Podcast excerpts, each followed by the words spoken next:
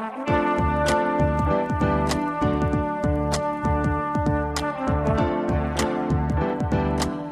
listening to the Co Main Event Podcast. And now your hosts, Ben Fowlkes and Chad Dundas. That's right. You're listening to another episode of the Co Main Event Mixed Martial Arts Podcast. I'm your co host, Chad Dundas from BleacherReport.com. And joining me, as always, from MMA Junkie in USA Today, it's your friend and mine, Mr. Ben Fowlkes. Ben, how you doing this week? I'm all right. How you doing? I'm doing well. Did you fall into bed with as many as four women following your uh, big victory in an MMA fight over the weekend? No, but in fairness, I also did not visit Salt Lake City, where that kind of thing, I am led to believe, is a little more accepted. I believe the actual nickname of the city of Salt Lake City is Group Sex, right? Like that's what it says on the I think that's the get like unofficial a- nickname. You drive into Salt Lake City and it says on the sign, "Welcome to Salt Lake City, Group Sex!" Exclamation point. well, I mean, they sell alcohol with like half of it cut out of the beer, so they got to do something for fun around there. Got to get your kick somehow, Salt Lake City. That's right. Am I Be in right? bed by 9 p.m. though. Well, not if you went to this UFC event. no, no, no, no. Well, Ben, this week's co-main event podcast is once again brought to you by Fulton and Roark. Fulton and Roark is a men's grooming company that creates products built for the way men operate. Their solid cologne smells great and comes in a handy, durable, refillable metal container, so it goes everywhere you go and it won't let you down. It's August. It's hot outside. Don't be afraid to let Fulton and Roark give you a little assist in the fragrance department. You and everyone around you will be thankful for it. That's right, Chad. For these long, hot, late summer months, Fulton and Roark suggest their cologne, Tybee. It's fresh, clean, and perfect for this time of year. The highly concentrated wax-based colognes are long-lasting and steady wearing. You don't like the Tybee, you can check out the Cool Water, the Shackleford, or any of Fulton and Roark's other fine fragrances. You know what I noticed they still have up on the website What's today? that? Escalante. Still there. You haven't missed out on your opportunity. It doesn't stop there though.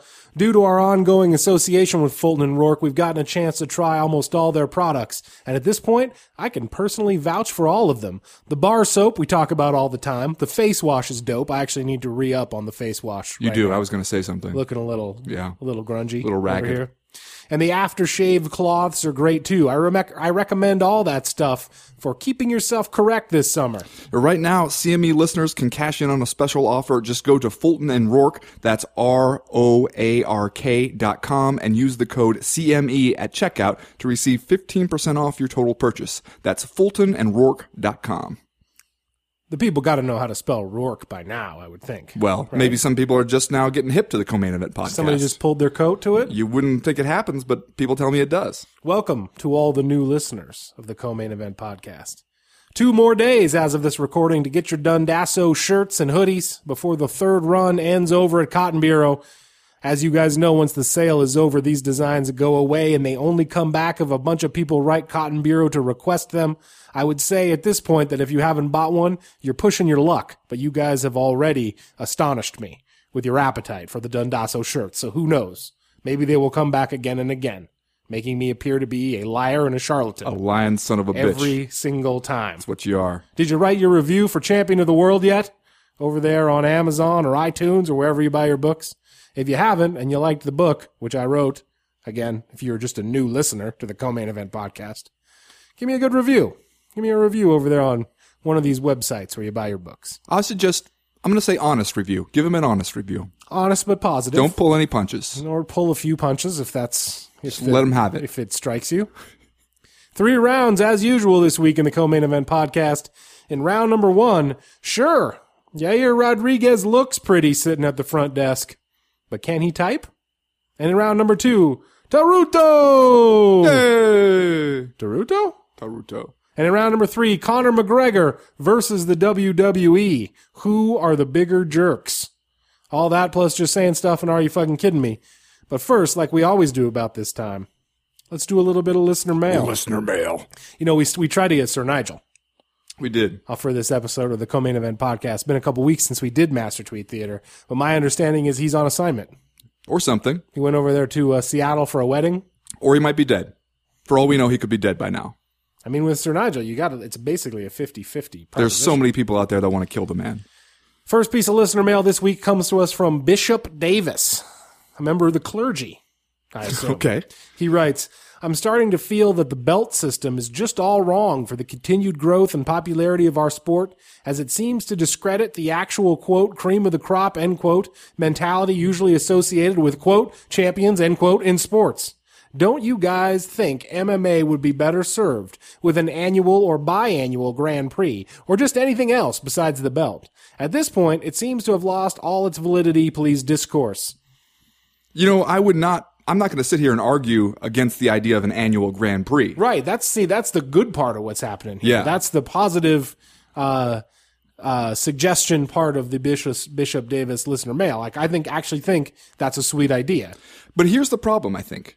Okay, if we do away with the belt and it's just like so and so is the whatever 2016 Grand Prix winner, there is no like just existing light heavyweight champion or whatever throughout the year, then what are we really doing with these fights? Are we just determining who enters the Grand Prix and what their seating is?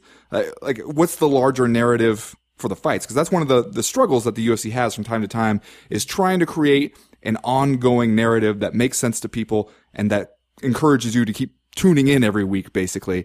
And one of those that has been used in the past is this, this climb up the rankings to the title belt. But I know what Bishop Davis is saying here is that the way we are awarding title shots and the way it's kind of working right now is the UFC looking around and saying, what can we sell? And so you're kind of undermining your own narrative if it does not feel like a climb up the ranks anymore. It doesn't feel like, hey, here are the things you have to do to get a title shot. Like it's tough to tell somebody right now, do the following things and you will get a title shot. Yeah, and that's a problem with methodology more than anything else. Uh, and it's true that the uh, the UFC title picture across the board has kind of gone crazy right now. In fact, I actually thought that the uh, unverified listener mail rant of the week in last weekend's uh, or last week's Breakfast of Champions brought up a, an interesting point. Basically, that it takes solid brass balls at this point for the UFC to set uh, at it's probably its most dominant champion right now, Demetrious Johnson, up with a fight against a person who wins a season of The Ultimate Fighter. Because considering the current climate in the UFC, you are asking for it, as Tank Abbott would say. In, uh, You mean as Walter Fox as would Walter say? would, Fox would say in the fine novel Bar Brawler by uh, David Tank Abbott.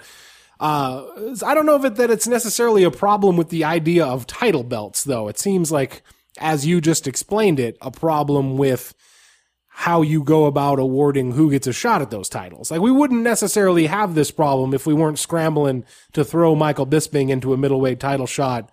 We wouldn't necessarily have this problem uh, if we were weren't you know giving Amanda Nunes a shot at the UFC or at the bantamweight championship at, at UFC 200 almost out of desperation Which then won. because we didn't have uh we didn't have anyone else to give the title shots to. Yeah, they both won. That's the that's the trouble, right? Now now all of a sudden you got all these new champions in the UFC, and not every single one of them seems like the best fighter in every weight class. So I guess I am totally open to the idea of having some other uh tent pole event, I guess you would say, with that like Bellator says, that you could mark on your calendar every year where you're like, okay, well here's where we're getting whatever this is. Uh, but I don't think that that replaces the idea of champions, Yeah. or championships, because I, I- like conventional wisdom has always dictated that the UFC sells more pay per views when it puts the championship belt on the poster, which is one of the reasons why they do have championships, and one of the reasons why when Chris Weidman gets injured, they don't just scrap the idea of the championship fight, right? They're selling units of the pay per view based on people tuning in to watch a middleweight championship fight. So if you just did away with the belts, then I don't know how you fill that void unless you're unless you can make the qualifying uh, process for whatever Grand Prix tournament or whatever else you're doing somehow carry the same weight, which seems like a tall order to me. Right. Well, and you have to also factor in look how hard it is for the UFC to keep a fight card together. Just with injuries, uh, the USADA era kind of kicking in a little bit. And by kicking in, I mean kicking people directly in the balls, uh, with the, some of these test failures out of nowhere. So imagine trying to keep a Grand Prix together through like three or four rounds. That just seems impossible. Well, we yeah we saw how impossible it was when uh, Strikeforce just tried to do one, and albeit in the heavyweight division, which was just a farcical notion to begin with. But that one worked out Try to have a heavyweight tournament. Come on. that one worked out relatively well uh, when you consider that you ended up with Daniel Cormier versus Josh Barnett in the finals, and that felt like okay, it's a hell of a fight, even though Cormier was not an original uh, member of the Grand Prix, not slated to participate. He was an alternate who got shuffled in there. Yeah, I mean, you still come away come away with a Grand Prix champion who was not even in the original draw, and if I'm not mistaken, not among the alternates. Right? Like, didn't they do when they started the the tournament? They had the draw, and then they had a couple of alternate bouts, and I don't think Daniel Cormier was in those bouts. Was he? I thought he, he fought Jeff Monson, and I believe that was an alternate bout, but Was I could it? be wrong. I don't think it was one of the first announced ones though, because I remember when Shane Del Rosario was one of the alternates. I know. I picked Shane Del Rosario to win the Strikeforce Heavyweight Grand Prix when we were working at Cage Potato, and I kind of prided my continue to pride myself on it because I picked him based on the notion that no one who was in the actual tournament would win the tournament. And I feel like if I had known Daniel Cormier was an alternate, he would have been the pick over Shane Del Rosario. So basically, your argument is that another one of these instances where you were wrong, but you feel like you were basically right. basically my recollection of history is based on what I feel like I would have done had I known See, now we don't even need to play Master Tweet Theater because you're had using the same logic. what had happened was. Basically, I was right. Though Yeah, I was wrong. I was right up, right, right up until the point when it turned out I was wrong. Yeah. What do we got next here? The next piece of listener mail this week comes to us from Mike Morgan, who writes, I find it surprising that the CME is okay with Bisping Henderson. You guys have been calling for him to retire for over a year. Have we? And now we, he gets to jump the line because of some stupid feud. Unpopular opinion. Can we get back to watching the best fight the best? Uh, so this, this, No, we cannot. this question at least partially related to the Bishop Davis question. Yes. The first question. So, because we have this now, we believe. Has this been confirmed that they're doing this, or is this still just Con- reports? confirmed. so we've got it confirmed that Michael Bisping is going to defend that middleweight title that he surprisingly won from Luke Rockhold against surprising contender Dan Henderson, who says, as we talked about a couple weeks ago on the podcast, he's walking away from the sport, win, lose, or draw, no matter what happens in this fight with Michael Bisping. Well, and I feel like, first of all, I don't feel like we have really been out here saying, damn it, Dan Henderson needs to retire immediately. Uh, I mean, Well, people hear what they want to hear. Okay. Man. I think, you know, it's a good decision for him to say, win or lose, I'm walking away because that definitely helped him get this title shot, I think. Uh, whether he sticks to it is going to be interesting to see, especially if he wins. But I, I think one of the reasons that I'm okay with it is because of some of the stuff referenced in that first question by Bishop Davis. I feel like I've kind of given up. Well, yeah, we are already down the rabbit hole, right? Right. We're dealing, we're trying to figure out to even be okay with the idea of this Dan Henderson title shot. You have to understand the context that we are already talking about a first title defense for Michael Bisping, right? like if we had just rolled out of a hot 185 pound title fight between Luke Rockhold and Chris Weidman, where Rockhold retained his title by the skin of his teeth in a five round war, I don't think we would be sitting here on the show being like, yeah, you know what? Dan Henderson makes sense. I'm okay with that. We would be like, are you trying to get Danny Henderson murdered? But Right. we're- we're dealing with a different reality now. We're, we're dealing with the bizarro reality where Michael Bisping is the UFC middleweight champion. And I feel like at this point, you want to you want to run him up against Henderson for all of the obvious reasons, going back to their UFC 100 uh, knockout loss for Bisping. Fine, do whatever. Let's just let's just do it. I will I will watch it. I will think it's fine, and then maybe at some point we can get back to what we thought was going to happen when Michael Bisping fought Luke Rockhold in the first place, and that was a funny diversion followed immediately by a return to normal business in the middleweight division. Right. Well, and I feel like one of the things that uh, makes us feel okay about some of this stuff uh, is the same thing that we talked about last week when we were talking about Tyron Woodley looking out there and saying, okay, now that I'm champ, how do I cash in immediately? Where are my money fights? And we were saying, hey, look, you can't blame the guy, right? The guy's, he's got his mind on his money and his money on his mind. That's what any sensible person who has, who has been paying attention to the way things work in the UFC would do. He would not be looking at, all right, who's the most deserving contender for this title right now? He would be saying, how do I help move units, uh, now that it benefits me to do so? And we were saying that we can't blame it. We don't see how anybody can get mad unless they're one of the people who's being overlooked for, for that opportunity, like Stephen Thompson. And I feel like it's the same thing here. We can get a little annoyed if we want to varying degrees, depending on how committed we are to this idea of the best fighting the best at all times. Uh, but the only people who really get to get mad about it are guys like Jacare, uh, or guys like Luke Rockhold and Chris Weidman, guys like that, Right. uh, who feel like this is delaying what is rightfully theirs. Uh, and I can see why they'd feel that way, but also I think everybody's just going to have to adjust to this is this is the world as it is in the UFC right now, not as we'd like it to be. Yeah, it's this weird balancing act for at least me personally, because in my heart of hearts, I, I'm a pure competition guy. I would like to see the best fighters in the world fight the other best fighters in the world. And for years and years, I feel like that is like one of the core concepts that made the UFC uh, more marketable and more palatable than boxing was that you got to see like it was very rare that you didn't have the two best fighters in the world in a particular division and they would would like not end up fighting each other at some point.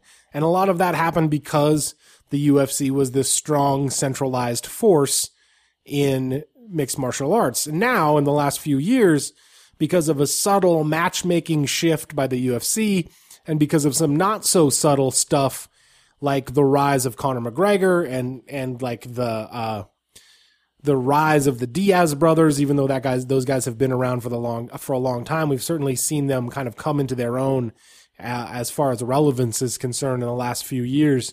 Uh, all of that all of that started to change. So now we have this. At least I personally have this like conflict, internal conflict. I have an internal conflict, Ben. Oh no. And that internal conflict is that I do want to see the best fighters in the world fight the other best fighters in the world, but I also want to see the athletes get taken care of. And if the way that Tyron Woodley gets taken care of is that he goes out there and demands a fight against Georges St. Pierre, as kind of like ridiculous as that sounds, I can't in good conscience be against it because I would like to see Tyron Woodley make his money. I think the difference between the boxing analogy that you brought up is when it, what feels like happens in boxing a lot is because the big time fighters just become promotions unto themselves. And when everybody was saying for a long time, we want to see Floyd Mayweather versus Manny Pacquiao, and then Floyd Mayweather would say, all right, all right, I'm going to announce a new bout. And then it would be against somebody that nobody was really that excited to see and everybody was saying, wait a minute, you, why aren't you doing the one we want? Because it seems like a tougher fight, because it's tougher to get these guys to agree to it, because they're, they're rich and they don't absolutely need to do it right now. It's just going to make them more rich. Uh, and so they were kind of picking easier opportunities for themselves to get paid. And the, the thing that happens in the UFC right now is it's not that. It's not that the UFC or that the fighters are necessarily trying to pick up easier, uh, pickings for themselves. It's that, they are looking at what we tell them with our dollars that we want. So we are at least partially to blame here. Like they're not doing it because they, they are refusing to give us what we want. They're doing it because they are actually looking at what we want. They're figuring it out and then they're giving it to us. And we're saying like, oh, we wanted ourselves to be better. We wanted ourselves to be the kind of people who would want to see the best fight the best. But apparently we don't, or not enough of us do.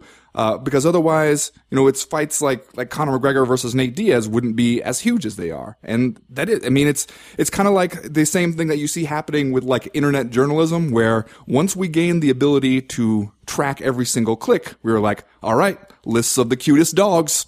That replaces the need to have a reporter down at the courthouse all day figuring out what's going on down there. Uh, and it's not necessarily leading to anything that's good for us in the long term, but it is uh, a like more efficient model of giving us what we want and then making us sad when we figure out what it is that we actually want. And the local politicians are running out the back door with just bags of money, throwing them in a truck and driving off. Big bags with dollar signs written on them. Next question this week comes to us from Simon from Ottawa, Canada. He writes, with the Olympic Games in Rio currently distracting the public psyche, I am reminded of pankration, the combat sport of the ancient Olympic Games that combined striking and grappling. When I fantasize about the return of this event in its modern reincarnation, MMA, I have a very hard time imagining a format that could reliably determine world champions in a two week period due to the injury factor, unless could countries compete as teams somehow? Please discuss. There's a fun idea. Kind of the IFL, but like a national version. Yes, except I'm just I'm gonna say screw national version. Let's just send the Iowa Razor Claws or whatever they were called. You're shaking your head over there. Yeah. Just you're disgusted at my lack of IFL retention right now. I mean, you might be referring to the Quad Cities Silverbacks. There were Razor Claws in the IFL. There weren't they? Uh, where, where were they from? San Okay, Jose. now- now I'm shaking maybe? my head at you. Frank Shamrock's team. San Jose Razor Claws. That sounds right. Yeah, it does. Sounds right. Uh, can I just say again as a uh, like an aside to this question, if you are waiting to see mixed martial arts in the Olympics, I think you have a better chance waiting for the rapture to occur than than them like putting MMA in the Olympics. Yeah, you know, we talked about this a little bit in the trading shots column uh, this weekend, uh, and our argument was basically, I don't think we really would want it the way that it would actually look. Like there are a lot of barriers to making it happen, but I don't think we would even really want it. I think we just we want the validation that comes with saying like, hey, judo's in there, karate, or you know, karate's going to be added, and they've been trying to get that one in there for decades, and it's only being added in 2020. Like taekwondo, wrestling, and stuff. Why not MMA? Boxing is in there. Um, but again, like I don't think like you're not going to get real pros to go in there in the Olympics and do it for national pride the way you can get basketball players to do it every four years because you know those guys are not taking the same risks every time they do their sport and they're already rich uh, so and they get to stay on the big ass yacht if you're if they're the team USA so whatever they, they don't really care that much. You're not going to get a bunch you're not going to go to like uh you know Eddie Alvarez and be like, hey man, wouldn't it be awesome for you to do what you normally do, risk the brain damage and the opportunity to like sustain a career altering or even ending injury every single time you participate in your sport, but this time do it for free? Because you might get a medal and we, you might, we might briefly pretend to care about you as a nation until we go back to not caring about you and want you to get a job at Home Depot. Like, they're not going to do that. So it would have to be amateurs and we don't really have a good amateur system in MMA, not like they do in boxing. Any activity you can think of off the top of your head has a better chance of making it to the Olympics than mixed martial arts. Flip cup. Yep. Slackline. Okay. Yep. Uh, hacky sack.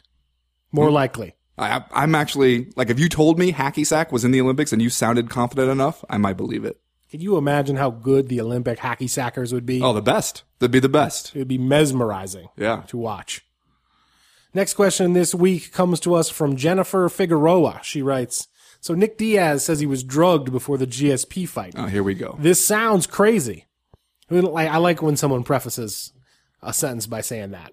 This sounds crazy because you know there's a butt coming. No, the next clause is going to be, and it is. We should stop talking about it right now. This sounds crazy, but considering how much was on the line, maybe it could be true. What seems less plausible is that Nick Diaz would keep it to himself for three years. Good point. That's- yeah. Doesn't it seem more likely that Nick D that the Nick Diaz we all know and love would announce it as soon as he entered the octagon?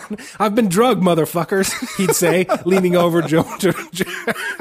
oh, that's good. That is this is a really good email. He'd say, leaning over Joe Rogan's broadcasting desk. What do you guys think? Could the allegations be true, or is it just Nick being Nick? well done, Jennifer Figueroa. Yeah, very good email. Uh, I lolled right there. Well, if here's here's if the here's the question though. Uh, the the counterpoint to Jennifer Figueroa's uh, scenario here, where he leans over the broadcasting desk and announces he's been drugged, motherfuckers, is given the way Nick Diaz lives his life, as far as we know, would he even recognize right away that he had been drugged? or would he yeah like if even if he noticed something strange happening with his realities uh, would he immediately jump to the conclusion that he'd been drugged by someone else or would he just be like oh man that you know whatever it is i did three four weeks ago Yeah. still hanging around in my system Those those somewhere. edibles will sneak up on you.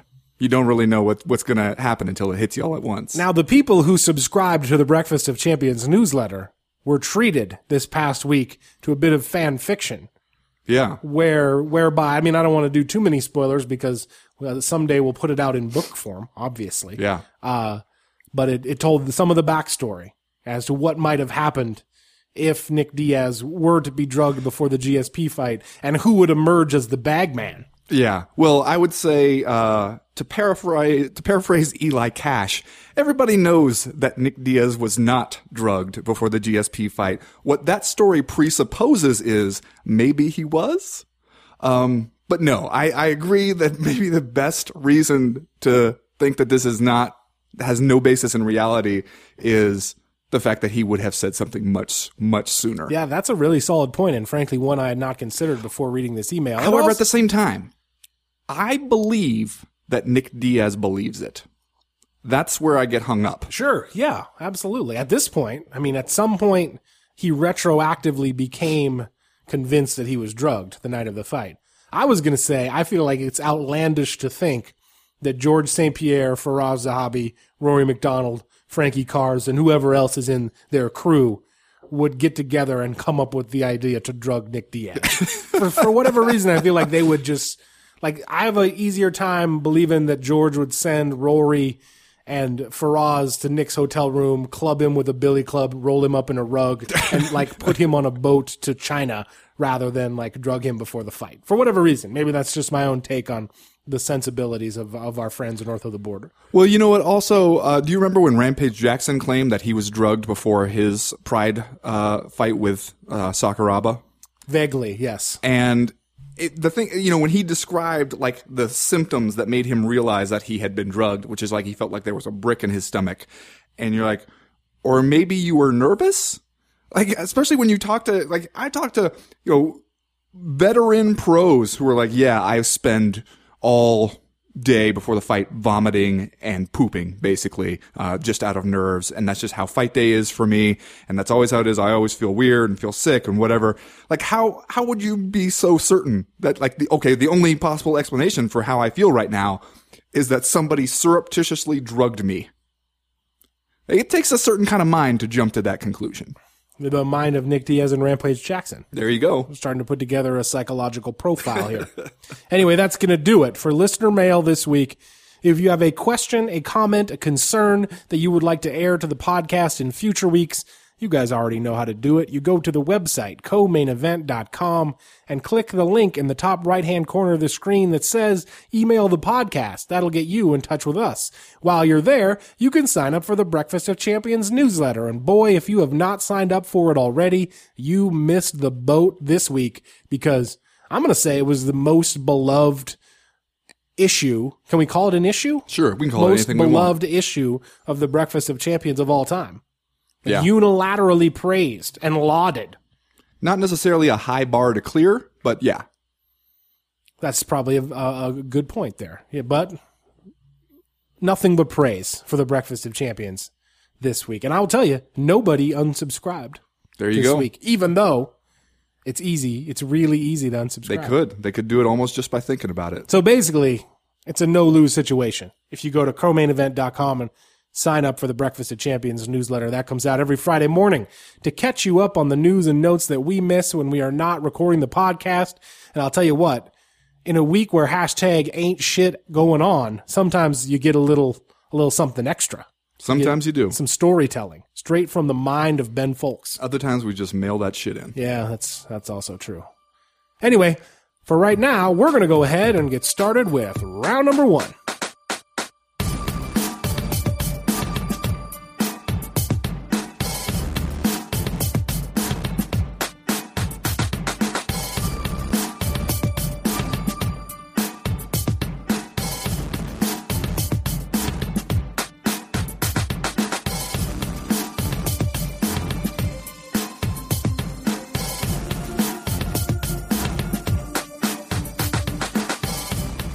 Ben, the dude Yair Rodriguez goes out there on Saturday night at Fight Night 92 from Salt Lake City, Utah, his first main event appearance in the octagon.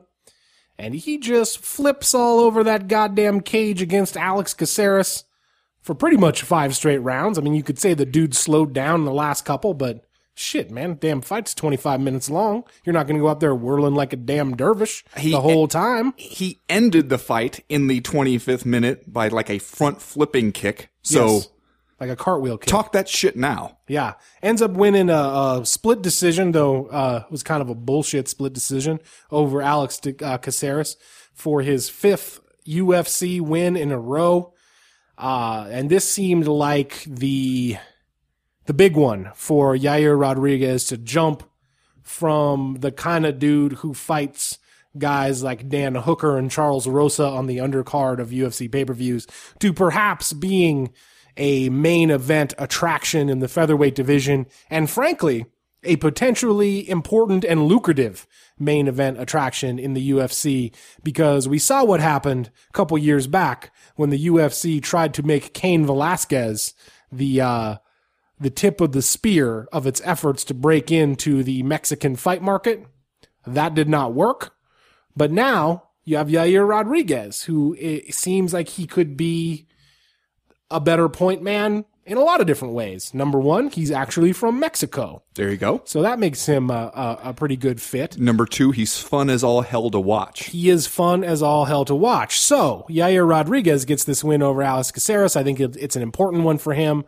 Unless I miss my guess, he probably shows up as the co-main event on that November fight card in Mexico City where Tony Ferguson is going to fight Rafael Dos Anjos.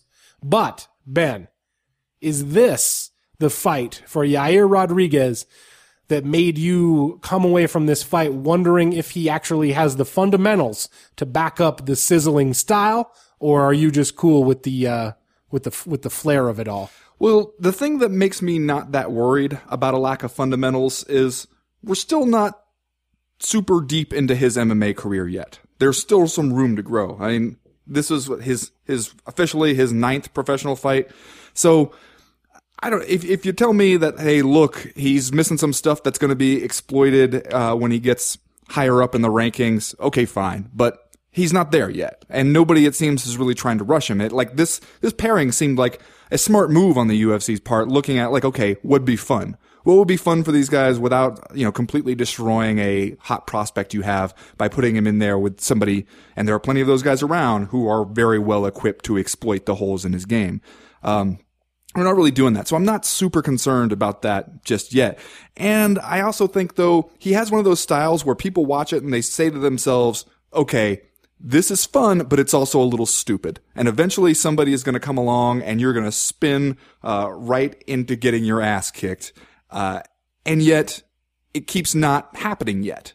Uh, and I mean, I'm not saying like you, you, he's not going to fight for the title in his next fight, but I still think that people don't necessarily give him enough credit because especially when you see him go out there and do it against Alex Caceres, like he is making that work against, you know, a, a dude who could beat you up if you come in there and you're not ready for it. So I think this is one of those fights where you got to give him a little more credit. Quick, uh, quick props to Alex Caceres, by the way, uh, because he lost this fight, but like you said, this was an incredibly fun fight and he was both a willing and able dance partner in this for Yair Rodriguez. Those dudes just looked like they were having a movie fight uh, for most of this thing, which turned out to be awesome. And I think that like you're right uh, that it, we don't really need to worry about Yair Rodriguez quite yet. And I think that a lot of the relative brightness of his future depends on how the UFC handles him. And I think at this point, UFC matchmakers must know that what Georges St. Pierre did for Canada and Vitor Belfort in some ways did for Brazil and Conor McGregor did for Ireland, Yair Rodriguez might be able to do for Mexico.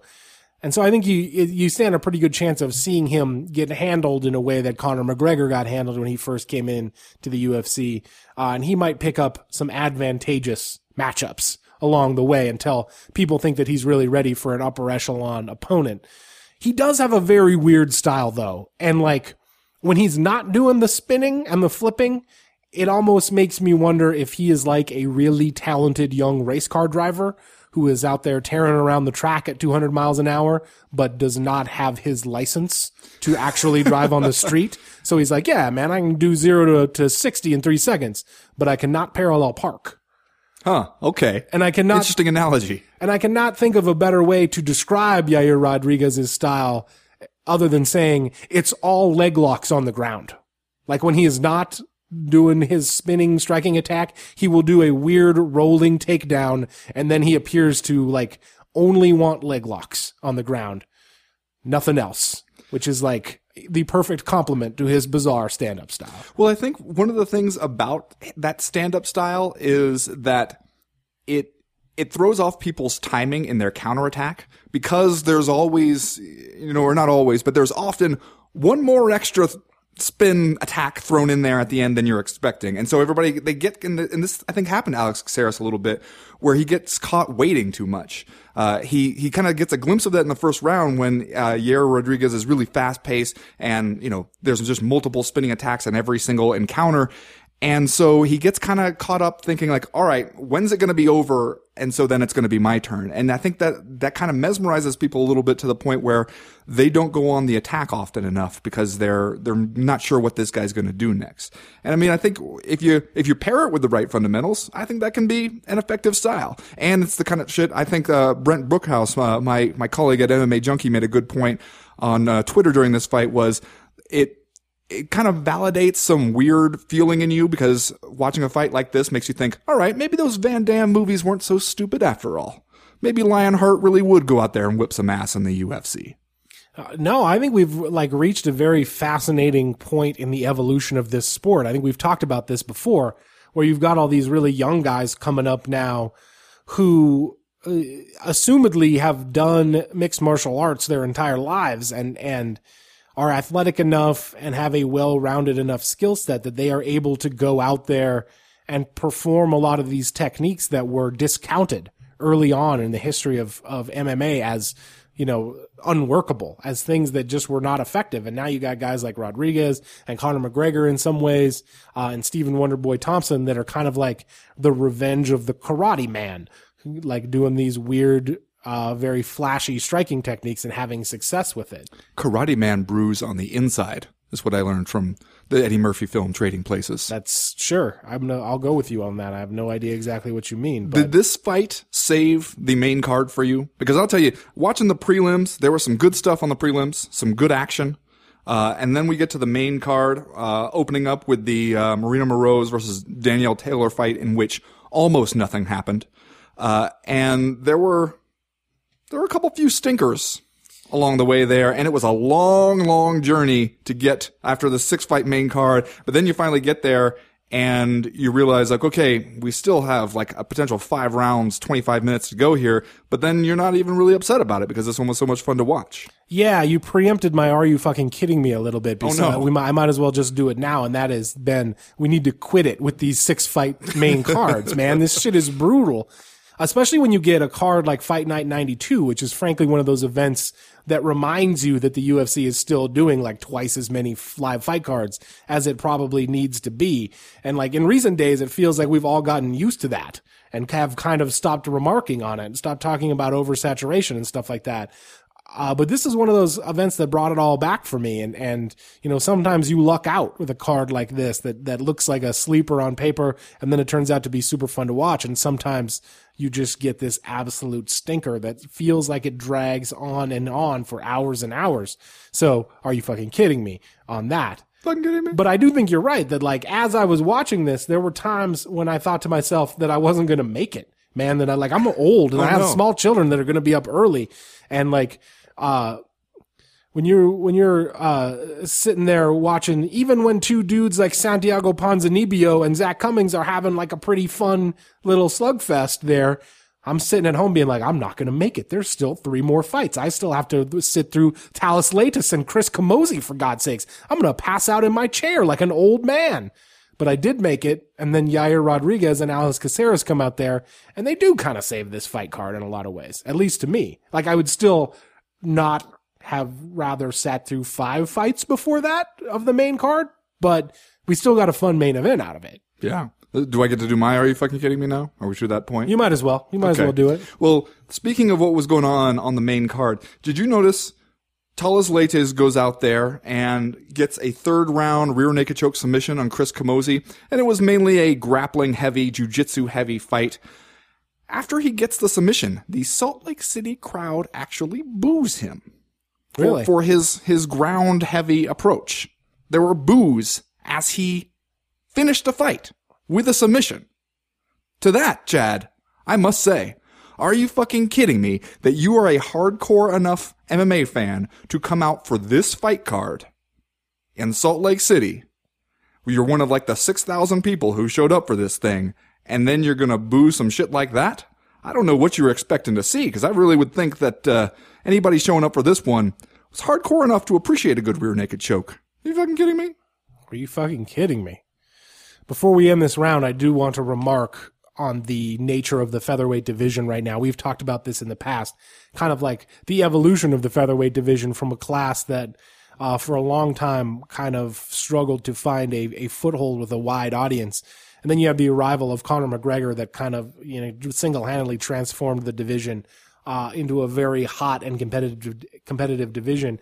Now, I would argue you ha- probably have one of the brightest futures of any division in the UFC because you have dudes like Yair Rodriguez, who's uh, 23 years old, and you have dudes like Max Holloway, who's 24 years old, uh, and you have dudes like T City, Brian Ortega. I know that's your guy. Who's in his early 20s, and you have uh, Doo Ho Choi, who's in his early 20s, and you have Mirsad Bektic, uh, who's in his early Mirsad 20s. Bektic, okay. Uh, and he's he's returning from an injury, but like, man, you got a lot of very very talented, very very young guys in this division, uh, and the future is very bright at 145 pounds. Yes, it is. I think.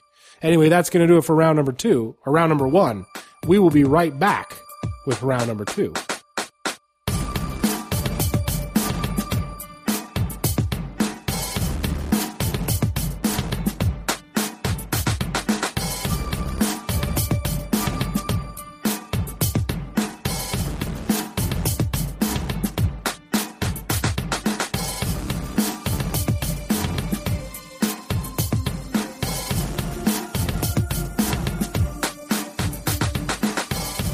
I don't know if you caught this, but after Teruto Ishihara goes out there, knocks out Horacio Gutierrez in the first round with the sharp left hand, drops him, and then puts him away with punches on the mat.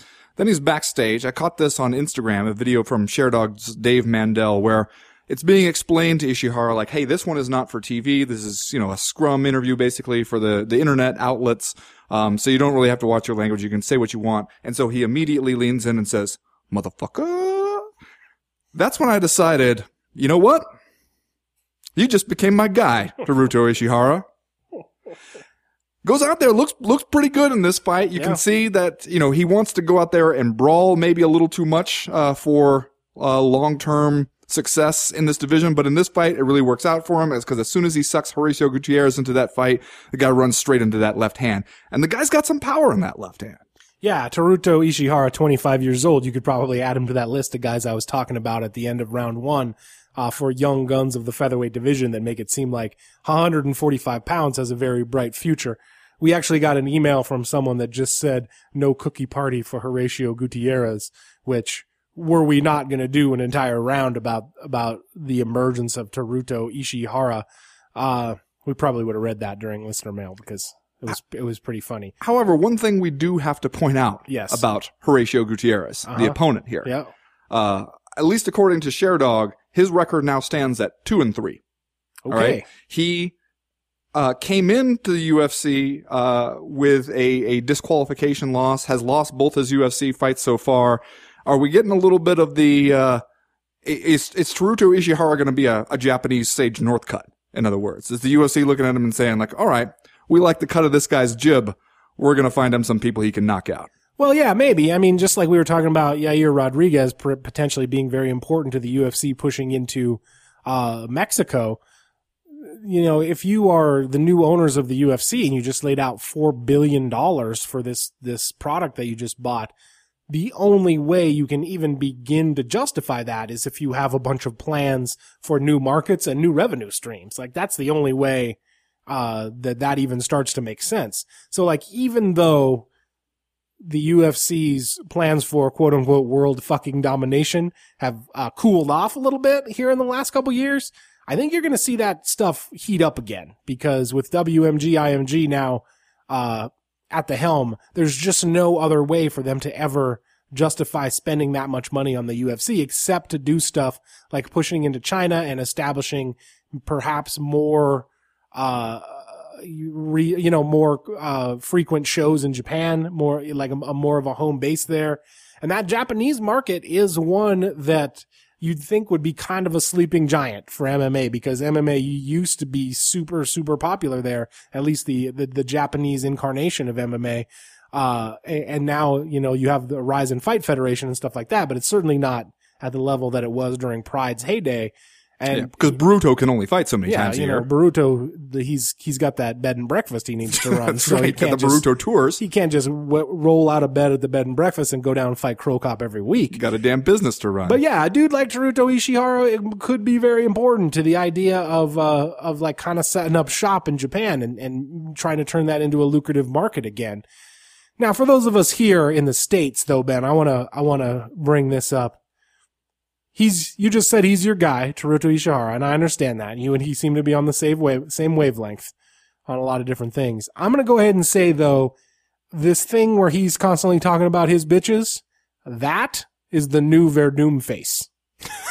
oh God. Like, Okay. that's going to be the thing that Teruto Ishihara does every time he's on camera, and everybody else seemingly will love it, and I am already tired of it. okay. I, I kind of feel you there. We could, we could stand to pump the brakes a little bit on the bitches thing.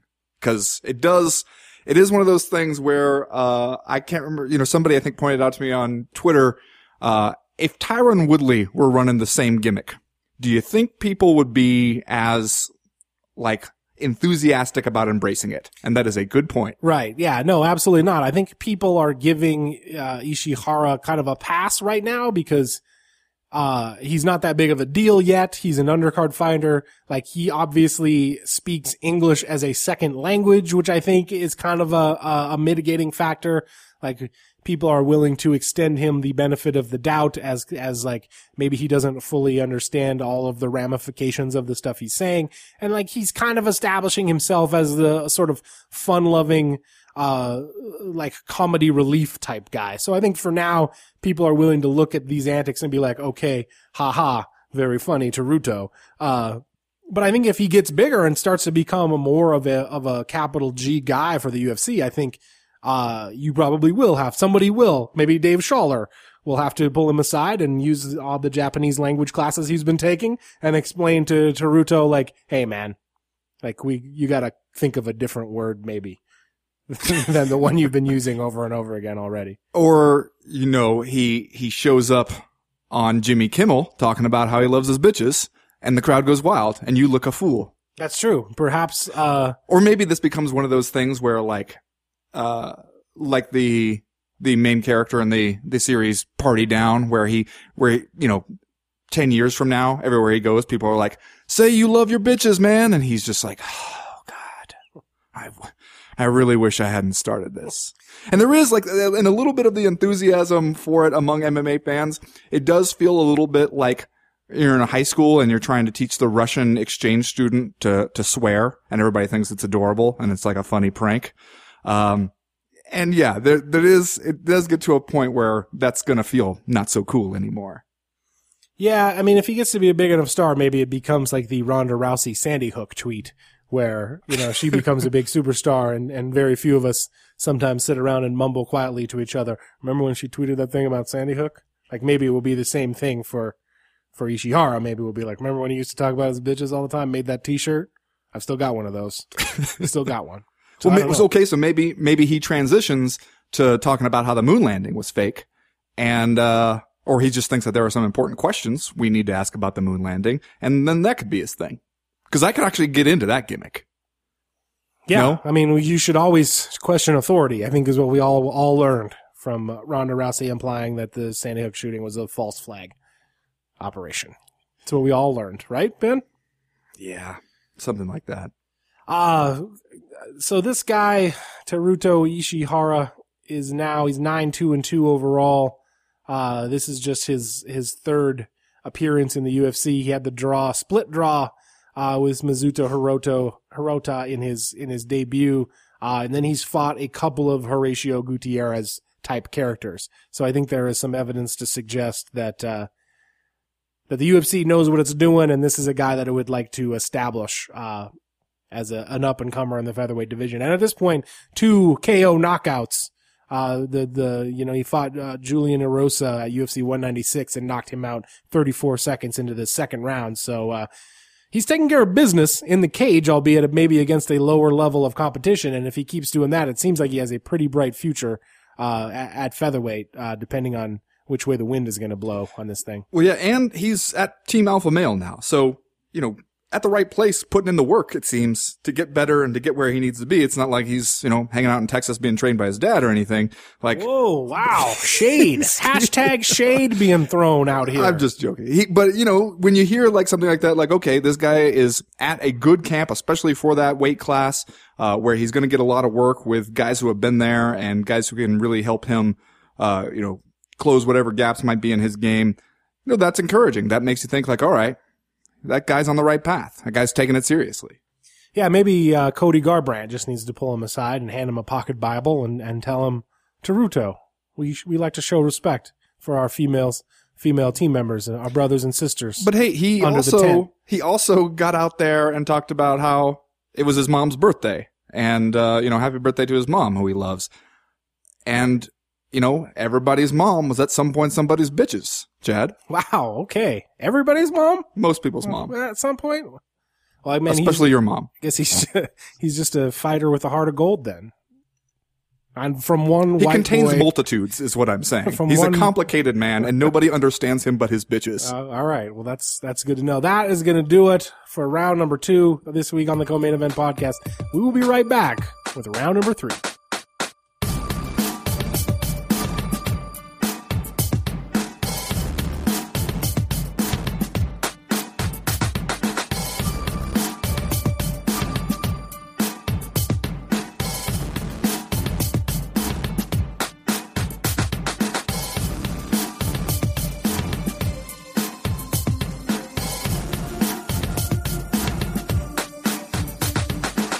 Well, Ben, Conor McGregor got himself into some hot water with nearly the all the entire roster of World Wrestling Entertainment this past week. Uh, when during a conference call for his UFC 202 uh, rematch with with Nate Diaz uh, this week, he said the following. I assume this was in response to a question about whether or not he's ever thought about professional doing professional wrestling himself. I have thought about WWE, McGregor said on the call. Uh, for the most part, I think these guys are pussies, to be honest. They're messed up pussies, if you ask me. Fair play to Brock Lesnar. He got in and fought, but at the end of the day, he was juiced up to the fucking eyeballs. How can I respect that? The other guy, CM Punk, hasn't fought yet. So I don't know about him yet.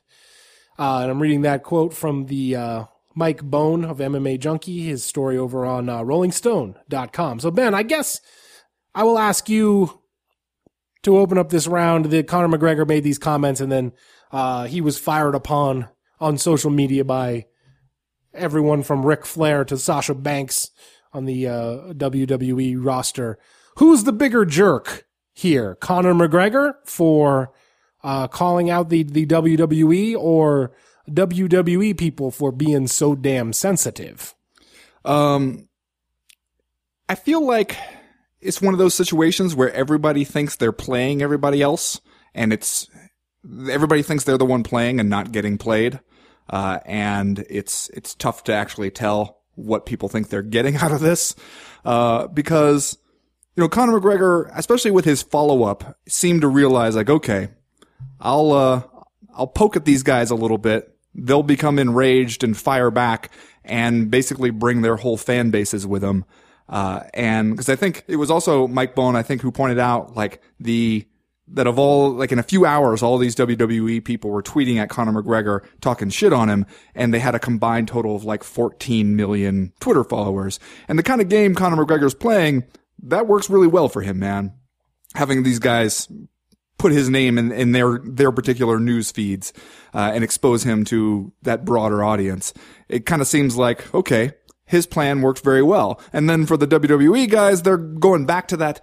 Remember when pro wrestlers used to be obligated to act like they were were real tough guys and that it was totally legit and every once in a while somebody would go on a talk show and they would accuse them of being fake and they'd have to throw them in a chokehold or something. Uh, they're kind of playing that that old school game again. The the only people it seems like who are actually being totally played are the fans who are like seriously discussing who would win an actual fight between like Roman Reigns and Conor McGregor.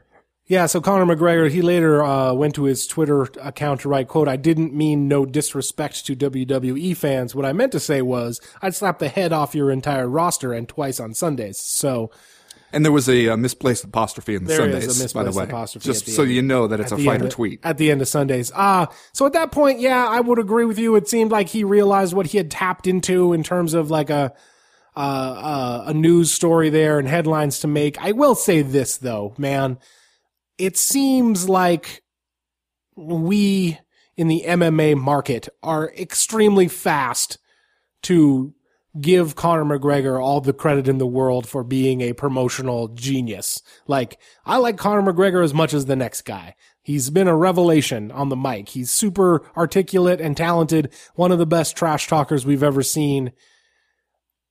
I don't, I mean, it's, maybe he, maybe he did all of this as some kind of like promotional master plan. Like I think people in the MMA market are really quick to give him credit for to be like, oh, Conor's so smart. Look at him. Look what he's doing now. It's also po- possible he's just talking shit out of his ass. Well, I think the first part was him just talking shit out of his ass, and then I think he realized, okay, here's an opportunity. Especially with the way that tweet begins, where he says like, "Oh, sorry, I didn't mean any disrespect. I meant a lot of disrespect." Uh, that's where I think it's pretty clear that he knows what's up. He's hip to the game there. What I, what I wonder is to what extent the professional wrestlers are hip to the same game, or if they're just really legitimately getting mad. Well, it's weird though, man. And like, you know, there are a number of professional wrestlers that have legitimate athletic backgrounds. And I think that there are a number of professional wrestlers that could probably be successful in mixed martial arts if that was the, the direction that they wanted to go after their like, uh, amateur athletic careers were over. And obviously Brock Lesnar turned out to be one of those guys and came over and won the, the UFC heavyweight title in, in fairly short order. So, uh, in this, another MMA guy thing that we tend to do is like, as Conor McGregor here said, to think that all these professional wrestlers are pussies and none of them have any athletic ability. I don't think that's really accurate. I will say though that professional wrestlers in general seem to have a very weird relationship with mixed martial arts. Uh, and it is in some ways a relationship that makes them appear as though they feel inferior to mixed martial arts. And I think that's because MMA in a lot of ways replaced or didn't replace supplant professional wrestling completely, but like took over a lot of the pay-per-view market and a lot of the cultural market that used to be held by professional wrestlers. Like you said, where back in the eighties, professional wrestlers would have to slap journalists and stuff when they, uh, intimated that maybe the, the wrestling was fake. Uh, and at that point, wrestlers were propped up as like the toughest, toughest dudes around. And now clearly that, uh, cultural capital has been taken over by MMA fighters. And so, professional wrestlers have this weird relationship with MMA where they seem to be enormous fans of it almost all the time, unless like their own legitimacy is called into question and then they kind of they freak out in a way that seems to say more about them than it does about the other person who's who kind of poked them with the stick to begin with. Well, I think a lot of it, uh, and it varies depending on who we're talking about, because you know they don't all come from the same background. But a lot of professional wrestlers, like you mentioned, who do come from you know solid athletic backgrounds, a lot of them wrestled in college or something like that. Um, I think a lot of them tell themselves like, you know what, I if I would have gone into that, I would be awesome at it. Right. Well, they, they don't tell themselves that. They say that publicly, as we've seen from guys like Stone Cold Steve Austin and The Undertaker in the past during Lesnar's heyday when those guys were, were hanging around the, the cage and, and people would ask them, like, would you have done this if MMA was around when you came out of school? And they were like, oh yeah, absolutely. Yeah, the answer was always yes. Yes, and I would have been great at it. Uh, and so I can understand how they might feel a little bit, I don't know, I don't want to say regret, but this feeling like where they probably wonder how they would have done in it. Uh, and the slightest suggestion that they did this instead of this other thing because they weren't tough enough or good enough to do the other thing, uh, instantly provokes a fury inside them. And I couldn't understand why. And, you know, professional wrestlers, obviously it's not so much a sport as it is entertainment and theater, the, the scripted outcomes of everything, but those are tough dudes. You've got to be a tough dude to do that stuff. Uh, and you've got to have, you know, some pride in your physical abilities to be able to go out and do that stuff all over the damn world all the time the way they do it. So I can understand why they might overreact a little bit uh, when it comes to having a guy like Conor McGregor jump up and say some stuff to him. Uh, I just hope that the dudes who are playing to the marks are not allowing themselves to become the marks in a situation like this. Yeah. Uh, and in a lot of way, in a lot of instances, the guys who do come from legitimate athletic backgrounds, you know, a lot of them still do come from amateur wrestling. It seems like that the choice to go into professional wrestling at this point is not necessarily made out of like fear or cowardice. Like you don't want to become a professional mixed martial arts fighter. Like all of the dudes on the WWE roster who are on TV are making an assload of money. And if you ever want to go on the internet and check out WWE salaries, you can go on there and scroll down and see why a professional wrestling career might be, uh, uh, Uh, you know, preferable to a lot of people over over a mixed martial arts career. And I don't necessarily know it has a lot to do with the physicality because even though, like you said, the action of professional wrestling is scripted, I think just like physically, the thing that they are doing all the time might be just as hard as being a mixed martial arts fighter because like you are taking a beating out there and you are on the road in 330 days a year or whatever. Like that's just got to be physically exhausting and maybe even more physically exhausting in some instances. Uh, you know the thing that always struck me as the the part where in trying to imagine the pro wrestler lifestyle where my mind has to say, you know what? Nope. Couldn't couldn't even consider it is traveling so much, getting off a plane or whatever and going right to a gym. You ever tried to, to like fly somewhere and then tell yourself like I'm going to get a workout in when I land? Never. I've never done it once in my life. I've I've packed the shoes and the workout shorts with the best of intentions, never done it. Can't pull it off. Yeah, for me, it's the list of, of guys that get their necks fused, Okay. all the vertebrae in their necks. Like that's just kind of a deal breaker Let's say on top Chad, of all of the other physical requirements that I could not meet. let's say that I were a NCAA, not wrestling champion, let's say runner up to keep it a little more, realistic. You know, I, I got, I got an impressive physique. I feel like I'm a good athlete. Maybe I could get with a, a serious camp, start learning the striking game, go into MMA, work my way up the ranks, or I could go into some kind of pro wrestling development program, take my chances there. What do you tell me to do?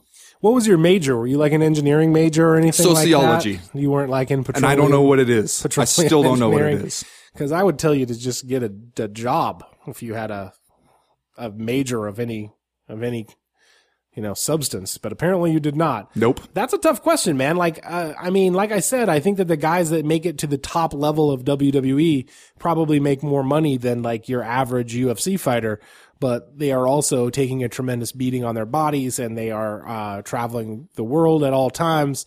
And, and, you know, a lot of the health risks are probably the same. Uh, I would probably tell you to try to be a WWE wrestler, but I would also tell you like you're probably physically going to get really screwed up no matter which way you go. Thanks. That's very encouraging. So petroleum engineering is that is that part of your major? Could, could you do that? Did you study stocks at all? Yeah, no, Did you I become a businessman? I minored in stocks. Thank you. Good, good. That's good to know. Uh, well, that's going to do it for this week's co-main event podcast. Uh, we will be back next week. Oh, we didn't even do just saying stuff. We did not do just saying Also- stuff. See, I was already thinking about all the emails people are going to send us about me saying that professional wrestling is probably as hard as MMA fighting. This is going to I be fun. I already can feel them coming. Yeah. They're, they're in the wires right now, headed over. Uh, my just saying stuff. Series of tubes. Chad, I know that you were aware that our dude Cubby Swanson fought in the Fight Pass featured prelim on this one, which I know probably shocked some people when they looked at the main card and saw, you know, Trevor Smith and Santiago Ponzinibbio and your boy Cub Swanson is down there against Tatsuya Kawajiri in the Fight Pass featured prelim. Did you watch this fight? No, uh-uh. Well, at, at a certain point in this fight, Cub Swanson lands about as illegal a knee as you can possibly land on Kawajiri when he is down like basically on all fours. It's not even the thing where he has like one hand down or like he can't tell if his knee's coming up. Like he is down as hell. And Swanson lands a knee just right to the dome there. Take a guess. Do you think he lost a point? I'm gonna I'm gonna guess no. He was given a stern warning. Okay. Well, at least it was stern. Yeah. I'm just saying, you go and you do something like that, and I'm not saying it was intentional on Cub Swanson's part, but he ends up winning the unanimous decision anyway. You at least you gotta give the guy a break on appies or drink specials at Cubby Swanson's Bar and Grill from now on because That's if if you if you take a knee, an illegal knee to the dome from Cub Swanson, I'm making a rule right now. You drink for free at happy hour for the rest of your life. But happy hour ends at six o'clock. Then you have to start paying. You're just saying. Just saying. Just saying. Well, Ben, I know we were all saddened a week or two ago to learn that we had lost MMA's Al Capone when Nikita Krylov changed his nickname to the Miner. Even though the Miner, as we discussed on the show, is still a sweet nickname. Nikki Thrills even better. Yeah, I am digging for light heavyweight gold. There you go. What'd you think? yeah. Getting better? Nope. Yeah, I'll keep working on it though. But in the department of those of us who enjoy an MMA fighter with a mafia themed nickname, this week I am just saying that we were all relieved at the arrival of a hot middleweight prospect, Joe Gigliotti, on this week's UFC Fight Night 92, who rolled in with the sweet ass nickname Ben Capo. Joe Gigliotti, as if he had his fucking mugshot on a bulletin board at the FBI office Little piece of yarn going to another person's photo. Yes, Capo Joe Gigliotti, who lost his fight to Trevor Smith, wily veteran Trevor Smith, and if I'm not mistaken, also appeared to have the word omerta, the Italian word for the mafia's code of silence, tattooed on one side of his chest. So I guess I'm just saying, welcome to Team Dundas, Capo Joe Gigliotti. My question is, if you're going on with the nickname Capo and you have Omerta tattooed on your body, have you not kind of, at least in spirit, violated the Omerta? I don't know. That's not, you're not exactly keeping your mouth shut. We would we need to ask some made guys about that because I don't know the the full extent of all the rules. Okay, I'll text some maid guys right now. Yeah. So that's going to do it now, I guess, for this week's co-main event podcast. We will be back next week to look ahead to UFC 202 with Conor McGregor versus Nate Diaz, the rematch. This is your last Saturday, I think, between now and October when there's not a, uh, a UFC event on Saturday. So Get out there and enjoy it. enjoy it, see some family, write some letters, whatever you do. Uh, but as for right now, though, we are done. We are through. We are out. You know, we didn't even mention the nickname for heavyweight Chase Sherman, the Vanilla Gorilla. Oh, was that was that his nickname? That one I good, feel I. I, feel pretty confident he did not come up with himself. Hard to imagine a guy being like, you know what would be cool? I'll, I'll go by the Vanilla Gorilla. That's me.